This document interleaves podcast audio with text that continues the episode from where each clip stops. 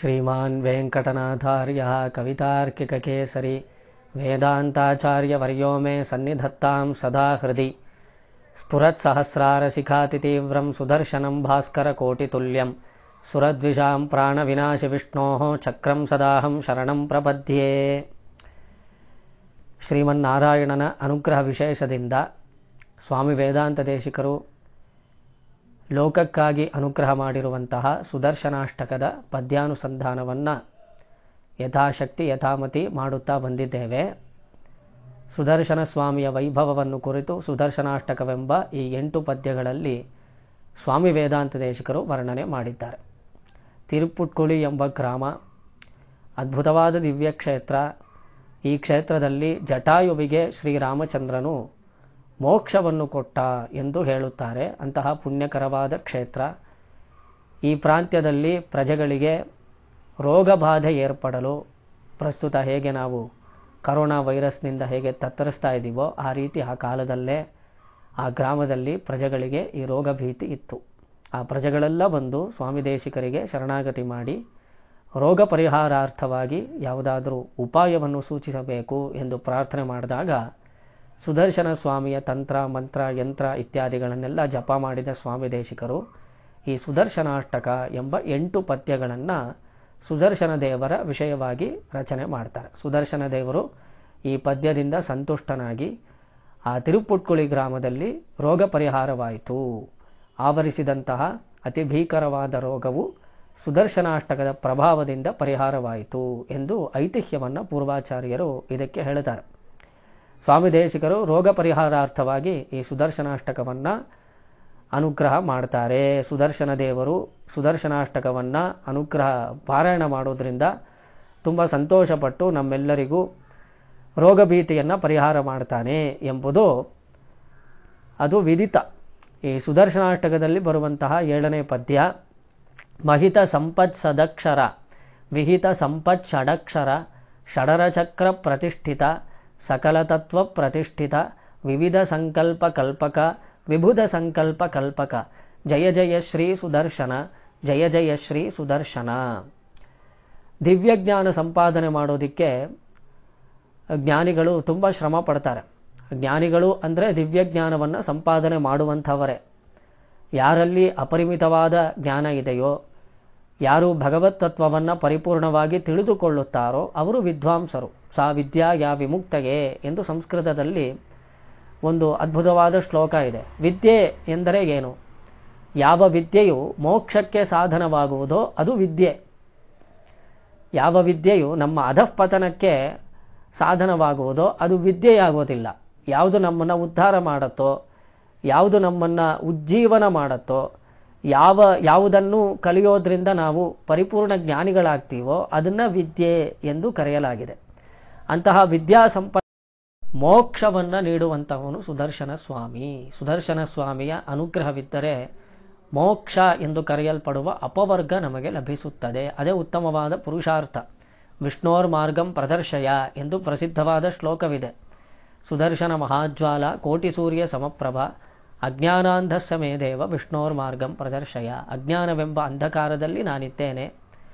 ವಿಷ್ಣು ಮಾರ್ಗವನ್ನು ಪ್ರದರ್ಶನ ಮಾಡು. ಕೋಟಿ ಸೂರ್ಯ ಸಮಪ್ರಭನೆ. ಸೂರ್ಯನ ಬೆಳಕಿನಿಂದ ನಾವು ಹೇಗೆ ಮಾರ್ಗವನ್ನು ಪಡೆದುಕೊಳ್ಳುತ್ತೇವೋ, ದಾರಿ ಕಾಣಬೇಕಾದರೆ ಸೂರ್ಯನ ಬೆಳಕು ಬೇಕು. ಕತ್ತಲೆಯಲ್ಲಿ ನಮಗೆ ದಾರಿ ಕಾಣೋದಿಲ್ಲ. ಅಡವಿಯಲ್ಲಿ, ಕತ್ತಲೆಯಲ್ಲಿ ನಾವು ಸಿಕ್ಕಾಕೊಂಡ್ರೆ ಕಣ್ಣು ಕಾಣಿಸೋದಿಲ್ಲ, ದಾರಿ ಗೊತ್ತಾಗೋದಿಲ್ಲ. ಅತ್ಯಂತ ದುರ್ಗಮವಾದ ಪರಿಸ್ಥಿತಿ ಏರ್ಪಡತ್ತೆ. ಆ ರೀತಿ ಅಲ್ಲದೆ ಸೂರ್ಯನ ಬೆಳಕಿನಿಂದ ನಾವು ಹೇಗೆ ಮಾರ್ಗವನ್ನು ಕಂಡುಕೊಳ್ಳುತ್ತೇವೋ ಆ ರೀತಿ ಅಜ್ಞಾನವೆಂಬ ಕತ್ತಲೆಯಲ್ಲಿ ನಾವು ತತ್ತರಿಸ್ತಾ ಇರಬೇಕಾದರೆ ಸುದರ್ಶನ ದೇವರೇ ಬೆಳಕು, ಆ ಬೆಳಕೇ ಭಗವಂತ. ಆ ಬೆಳಕಿನಿಂದ ನಾವು ಮಾರ್ಗವನ್ನು ಕಂಡುಕೊಳ್ಳಬೇಕು. ಅವನೇ ಮಾರ್ಗದರ್ಶನ ಮಾಡುವಂಥವನು ಸುದರ್ಶನ ಸ್ವಾಮಿ. ಮಹಿತ ಸಂಪತ್ ಸದಕ್ಷರ, ವಿಹಿತ ಸಂಪತ್ ಷಡಕ್ಷರ, ಷಡರ ಚಕ್ರ ಪ್ರತಿಷ್ಠಿತ, ಸಕಲ ತತ್ವ ಪ್ರತಿಷ್ಠಿತ. ಅದ್ಭುತವಾದ ಪುರುಷಾರ್ಥಗಳನ್ನು, ಉತ್ತಮವಾದ ಐಶ್ವರ್ಯವನ್ನು ನೀಡುವಂತಹ ಸುದರ್ಶನ ಸ್ವಾಮಿಯ ಮಂತ್ರ ಆರು ಅಕ್ಷರ ಅಕ್ಷರಗಳಿಂದ ಕೂಡಿದೆ. ಸುದರ್ಶನ ದೇವರ ಮಂತ್ರ ಅಹಿರ್ಬುದ್ಧ ಸಂಹಿತೆಯಲ್ಲಿ ಹೇಳಲ್ಪಟ್ಟಿದೆ. ಸುದರ್ಶನ ಮಂತ್ರಕ್ಕೆ ಆರು ಅಕ್ಷರಗಳು. ಯಾವುದಕ್ಕೂ ಛಂದಸ್ಸು ಬೇಕು. ಛಂದಸ್ಸು, ದೇವತೆ, ಋಷಿ. ಈ ಮಂತ್ರವನ್ನು ಹೃದಯ ಕಮಲದಲ್ಲಿ ಮಹರ್ಷಿಗಳು ಸಾಕ್ಷಾತ್ಕಾರ ಮಾಡಿಕೊಳ್ತಾರೆ. ಮಂತ್ರ ಅಂದರೆ ಏನು? ಮನನಾತು ತ್ರಾಯತೆ ಇತಿ ಮಂತ್ರ. ಯಾವ ಅಕ್ಷರಗಳನ್ನು ನಾವು ಮನಸ್ಸಿನಲ್ಲಿ ಧ್ಯಾನ ಮಾಡಿದರೆ ಅದು ನಮಗೆ ಕ್ಷೇಮವನ್ನು ನೀಡುತ್ತೋ ಅದು ಮಂತ್ರ. ಮನನಾತು ತ್ರಾಯತೆ. ಯಾವ ಮಂತ್ರ, ಯಾವ ಅಕ್ಷರಗಳು ನಮ್ಮನ್ನು ರಕ್ಷಿಸುತ್ತದೆಯೋ ಅದು ಮಂತ್ರವಾಗತ್ತೆ. ಪ್ರತಿಯೊಂದು ಮಂತ್ರವು ಮಹರ್ಷಿಗಳಿಂದ ದೃ, ದೃಷ್ಟವಾದಂತಹದ್ದು. ವೇದಾಕ್ಷರಗಳೆಲ್ಲ ಅಂತಃಪಟಲದಲ್ಲಿ ಮಹರ್ಷಿಗಳಿಗೆ ಸಾಕ್ಷಾತ್ಕಾರವಾದಂತಹದ್ದು. ಅಂದರೆ ಆ ಮಂತ್ರಗಳಿಗೆ ಪ್ರಭಾವ ಇದೆ. ಸುದರ್ಶನ ಮಂತ್ರಕ್ಕೂ ಪ್ರಭಾವ ಉಂಟು. ಇದು ಆರು ಅಕ್ಷರಗಳಿಂದ ಕೂಡಿದೆ. ಹೇಗೆ ಗಾಯತ್ರಿ ಛಂದಸ್ಸು ಇಪ್ಪತ್ನಾಲ್ಕು ಅಕ್ಷರ ಎಂದು ಹೇಳುತ್ತೇವೋ ಆ ರೀತಿ ಸುದರ್ಶನ ಮಂತ್ರಕ್ಕೆ ಆರು ಅಕ್ಷರಗಳು. ಈ ಆರು ಅಕ್ಷರಗಳಿಂದ ಕೂಡಿದ ಮಂತ್ರವಿರುವ ಸುದರ್ಶನ ಸ್ವಾಮಿಗೆ ಜಯವಾಗಲಿ ಎಂದು ಸ್ವಾಮಿ ದೇಶಿಕರು ಕೊಂಡಾಡ್ತಾರೆ. ಷಡರ ಚಕ್ರ ಪ್ರತಿಷ್ಠಿತ. ಯಂತ್ರದಲ್ಲಿ ಷಟ್ಕೋಣ ಇರುತ್ತೆ. ಮಧ್ಯದಲ್ಲಿ ದ್ವಾದಶದಳ ಪದ್ಮ ಇರುತ್ತೆ. ಅದರ ಮಧ್ಯದಲ್ಲಿ ಮೋಹನ ಸ್ವರೂಪಿಯಾದ ಸುದರ್ಶನ ಸ್ವಾಮಿಯ ಬಿಂಬ ಇರುತ್ತೆ. ಅದು ಸುದರ್ಶನ ಯಂತ್ರ ಎಂದು ಕರೆಯುತ್ತೇವೆ. ಷಟ್ಕೋಣವಿರುವಂತಹ ಚಕ್ರ. ಆರು ಕೋಣ ಕೋಣಗಳು ಏನನ್ನ ತೋರಿಸತ್ತೆ ಅಂದರೆ ಷಡ್ ಋತುಗಳನ್ನು ತೋರಿಸತ್ತೆ. ಕಾಲಚಕ್ರ ಇದೆಯಲ್ವ? ಕಾಲವು ಕೂಡ ಚಕ್ರಾಕಾರದಲ್ಲಿರತ್ತೆ ಎಂದು ನಾವು ಧ್ಯಾನ ಮಾಡಬೇಕು. ಒಂದು ಕಾಲ ಆ ಒಂದು ಸಂವತ್ಸರದಲ್ಲಿ ಆರು ಋತುಗಳು. ಆ ರೀತಿ ಆರು ಷಟ್ಕೋಣಗಳಿರತ್ತೆ ಒಂದು ಚಕ್ರದಲ್ಲಿ, ಅವನೇ ಕಾಲಸ್ವರೂಪಿ. ಯದಾಯತ್ತಂ ಜಗಚ್ಚಕ್ರಂ ಕಾಲಚಕ್ರಂ ಶ ಶಾಶ್ವತಂ ಎಂದು ಷೋಡಶಾಯುಧ ಸ್ತೋತ್ರದಲ್ಲಿ ಸ್ವಾಮಿ ದೇಶಕರು ಹೇಳ್ತಾರೆ. ಕಾಲಚಕ್ರ ಸ್ವರೂಪಿಯಾದ ಪರಮಾತ್ಮನಿಗೆ ಷಟ್ಕೋಣಗಳು ಷಟ್ ಋತುಗಳನ್ನು ತೋರಿಸತ್ತೆ. ಕಾಲ ಉರುಳತ್ತೆ, ಆ ರೀತಿ ಚಕ್ರ ತಿರುಗತ್ತೆ, ಷಡರ ಚಕ್ರ ಪ್ರತಿಷ್ಠಿತ, ಷಟ್ಕೋಣವಿರುವಂತಹ ಚಕ್ರದಲ್ಲಿ ಪ್ರತಿಷ್ಠಿತನಾದವನು ಸುದರ್ಶನ ಸ್ವಾಮಿ. ಸಕಲ ತತ್ವ ಪ್ರತಿಷ್ಠಿತ. ವಿವಿಧ ಸಂಕಲ್ಪ ಕಲ್ಪಕ, ಸಕಲ ತತ್ವಗಳಲ್ಲೂ ನೆಲೆಸಿದ್ದಾನೆ ಸುದರ್ಶನ ಸ್ವಾಮಿ. ಪ್ರಸಿದ್ಧವಾಗಿ ಇಪ್ಪತ್ನಾಲ್ಕು ತತ್ವಗಳನ್ನು ಹೇಳ್ತಾರೆ ವೇದಾಂತದಲ್ಲಿ. ಪಂಚಭೂತಗಳು, ಪಂಚ ಕರ್ಮೇಂದ್ರಿಯಗಳು, ಜ್ಞಾನೇಂದ್ರಿಯಗಳು, ಪ್ರಕೃತಿ, ಮಹದ, ಅಹಂಕಾರ ಎಲ್ಲ ಸೇರಿ ಇಪ್ಪತ್ನಾಲ್ಕು ತತ್ವ, ಜೀವತತ್ವವೂ ಸೇರಿ. ಈ ಎಲ್ಲ ತತ್ವಗಳಲ್ಲೂ ಸುದರ್ಶನ ಸ್ವಾಮಿಯ ವ್ಯಾಪ್ತಿ ಇದೆ. ಎಲ್ಲದರಲ್ಲೂ ಸುದರ್ಶನ ಸ್ವಾಮಿ ನೆಲೆಸಿದ್ದಾನೆ. ಗಾಳಿಯಲ್ಲಿದ್ದಾನೆ, ಬೆಂಕಿಯಲ್ಲಿದ್ದಾನೆ, ನಮ್ಮಲ್ಲಿದ್ದಾನೆ, ನಿಮ್ಮಲ್ಲಿದ್ದಾನೆ. ಸುದರ್ಶನ ಸ್ವಾಮಿಯನ್ನು ನಾವು ಕಾಣಬೇಕಾದ್ರೆ ಅವನು ಜಪ ಮಾಡಬೇಕು. ಅವನ ಮಂತ್ರ ಜಪ ಮಾಡುವುದರಿಂದಲೂ, ಅವನನ್ನು ಸಂತೋಷಪಡಿಸುವುದರಿಂದಲೂ ಅವನ ತತ್ವ ನಮ್ಮಲ್ಲಿ ವಿಕಾಸವಾಗತ್ತೆ. ನಾವು ಅವನು ವಿಕಾಸವಾಗೋದನ್ನು ತಡಿದೇ ಇದ್ದರೆ ಸಾಕು. ನಮ್ಮ ಕರ್ಮಗಳು ತಡೀತಾವೆ.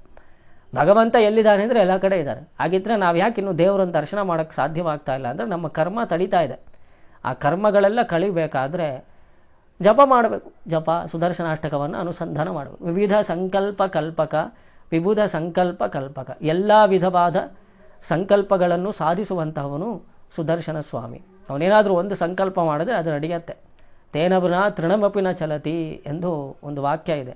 ಅವನ ಸಂಕಲ್ಪವಿಲ್ಲದೆ ಒಂದು ಹುಲ್ಲು ಕಡ್ಡಿ ಕೂಡ ಅಲುಗಾಡಲಾರದು. ದೇವಾಸುರ ಯುದ್ಧ ನಡೆಯುತ್ತೆ. ಯುದ್ಧದಲ್ಲಿ ದೇವತೆಗಳೆಲ್ಲ ಅಸುರರ ವಿರುದ್ಧ ಜಯವನ್ನು ಪಡ್ಕೊಳ್ತಾರೆ. ಎಲ್ಲರೂ ಸಂತೋಷವಾಗಿ ಎಲ್ಲರೂ ಕೂಗಾಡ್ತಾ ಅವ್ರವ್ರಿಗೆ ಜಯಕಾರ ಹಾಕೊಳ್ತಾರೆ. ಇಂದ್ರನಿಗೆ ಜಯವಾಗಲಿ, ಅಗ್ನಿಗೆ ಜಯವಾಗಲಿ, ಯಮನಿಗೆ ಜಯವಾಗಲಿ ಅಂತ ದೇವ ಸಮೂಹ ಓಡ್ತಾ ಇರಬೇಕಾದ್ರೆ, ಹೋಗ್ತಾ ಇರಬೇಕಾದ್ರೆ ಅಲ್ಲೊಂದು ಭೂತ ಕಾಣಿಸುತ್ತೆ. ಆ ಭೂತ ನೋಡಿದ ತಕ್ಷಣ ಇಂದ್ರ ನೋಡ್ತಾನೆ ಯಾವುದೋ ಭೂತ ಕಾಣಿಸ್ತಾ ಇದೆ, ಏನು ಅಂತ ವಿಚಾರಿಸ್ಕೊಂಡು ಬಾ ಎಂದು ಹೇಳಿ ಅಗ್ನಿಯನ್ನು ಕಳಿಸ್ತಾನೆ. ಅಗ್ನಿ ಹೋಗಿ ಭೂತದ ಹತ್ರ ಸಂವಾದ ಮಾಡ್ತಾನೆ. ಎಲೆ ಭೂತವೇ ನೀನಾರು. ಅವಾಗ ಭೂತ ಕೇಳುತ್ತೆ ನೀನು ಯಾರು ಅಗ್ನಿ ನಾನು ಅಗ್ನಿ. ಅಗ್ನಿ ಅಗ್ನಿ ಏನು ಮಾಡುತ್ತೆ? ಎಲ್ಲವನ್ನೂ ಸುಟ್ಟು ಹಾಕಬಲ್ಲೆ. ನನ್ನ ಪ್ರಭಾವಾತಿಶಯದಿಂದ ಲೋಕವನ್ನೇ ನಾನು ಸುಟ್ಟು ಹಾಕಿಬಿಡ್ತೀನಿ ಅಂತ ಅಗ್ನಿ ಹೇಳ್ತಾನೆ. ಆಗ ಭೂತ ಒಂದು ಒಂದು ಹುಲ್ಲು ಕಡ್ಡಿಯನ್ನು ಅಗ್ನಿಯ ಮುಂದೆ ಹಾಕತ್ತೆ. ಎಲ್ಲಿ? ಈ ಹುಲ್ಲು ಕಡ್ಡಿಯನ್ನು ಸುಡು, ನೋಡೋಣ ಎಂದು ಚಾಲೆಂಜ್ ಮಾಡುತ್ತೆ ಭೂತ. ಅಗ್ನಿ ಎಷ್ಟೇ ಪ್ರಯತ್ನ ಪಟ್ಟರು ಆ ಹುಲ್ಲುಕಡ್ಡಿಯನ್ನು ಸೋಡೋದಿಕ್ಕೆ ಸಾಧ್ಯವಾಗಲಿಲ್ಲ. ಮತ್ತು ಹೀಗೆ ಎಲ್ಲ ದೇವತೆಗಳು ಬಂದು ವಾಯು ಬರ್ತಾನೆ. ವಾಯುದೇವರು ಆ ಹುಲ್ಲುಕಡ್ಡಿನ ಅಲ್ಲ, ಅಲುಗಾಡಿಸೋದಕ್ಕೆ ಸಾಧ್ಯವಾಗೋದಿಲ್ಲ. ಆಮೇಲೆ ಎಲ್ಲ ಮುಗಿದ ನಂತರ ಸಾಕ್ಷಾತ್ ದೇವೇಂದ್ರನೇ ಬಂದು ಭೂತದ ಹತ್ರ ಸಂವಾದ ಮಾಡಿ ದೇವೇಂದ್ರನಿಗೆ ಜ್ಞಾನೋದಯವಾಗತ್ತೆ. ಇಂದ್ರನಿಂದ ಕೂಡ ಆ ಹುಲ್ಲುಕಡ್ಡಿಯನ್ನು ಏನು ಮಾಡಲಿಕ್ಕೆ ಸಾಧ್ಯವಾಗಲಿಲ್ಲ.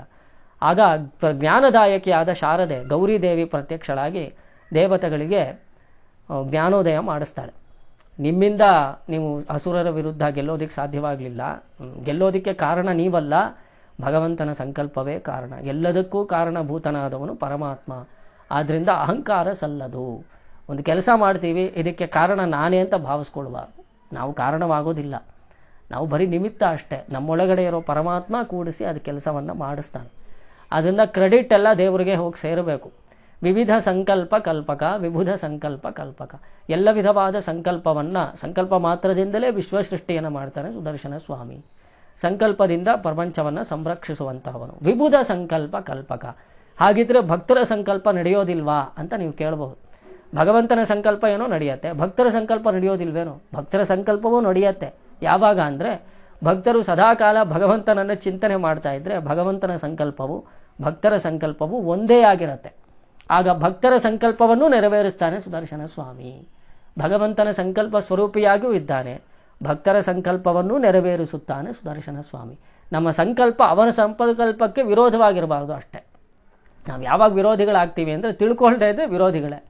ನಾವು ಭಗವಂತನನ್ನು ತಿಳ್ಕೊಂಡ್ರೆ ವಿರೋಧ ಮಾಡೋದಕ್ಕೆ ಆಸ್ಪದವೇ ಇರೋದಿಲ್ಲ. ನಾವು ಅವನ ಭಕ್ತರಾಗಿರ್ತೀವಿ. ಭಗವಂತನನ್ನು ತಿಳ್ಕೊಂಡ್ರೆ ಆ ಸಂದರ್ಭದಲ್ಲಿ ಅವನ ಮನಸ್ಸು ನಮ್ಮ ಮನಸ್ಸು ಒಂದೇ ಆಗಿರುತ್ತೆ. ನಮ್ಮ ನಮ್ಮ ಸಂಕಲ್ಪವೂ ನೆರವೇರುತ್ತೆ. ಭಗವತ್ ಸಂಕಲ್ಪಕ್ಕೆ ವಿರೋಧವಾಗಿದ್ದೇ ಇಲ್ಲದೇ ಇದ್ದರೆ ಸುದರ್ಶನ ಸ್ವಾಮಿ ನಮ್ಮ ಸಂಕಲ್ಪವನ್ನು ಕೂಡ ನೆರವೇರಿಸ್ತಾನೆ, ಭಗವಂತನ ಸಂಕಲ್ಪಿಯಾಗಿಯೂ ನೆಲೆಸಿದ್ದಾನೆ. ಅಂತಹ ಸುದರ್ಶನ ಸ್ವಾಮಿಗೆ ಜಯವಾಗಲಿ ಎಂದು ಈ ಏಳನೇ ಪದ್ಯದಲ್ಲಿ ಸ್ವಾಮಿ ದೇಶಿಕರು ಕೊಂಡಾಡ್ತಾರೆ.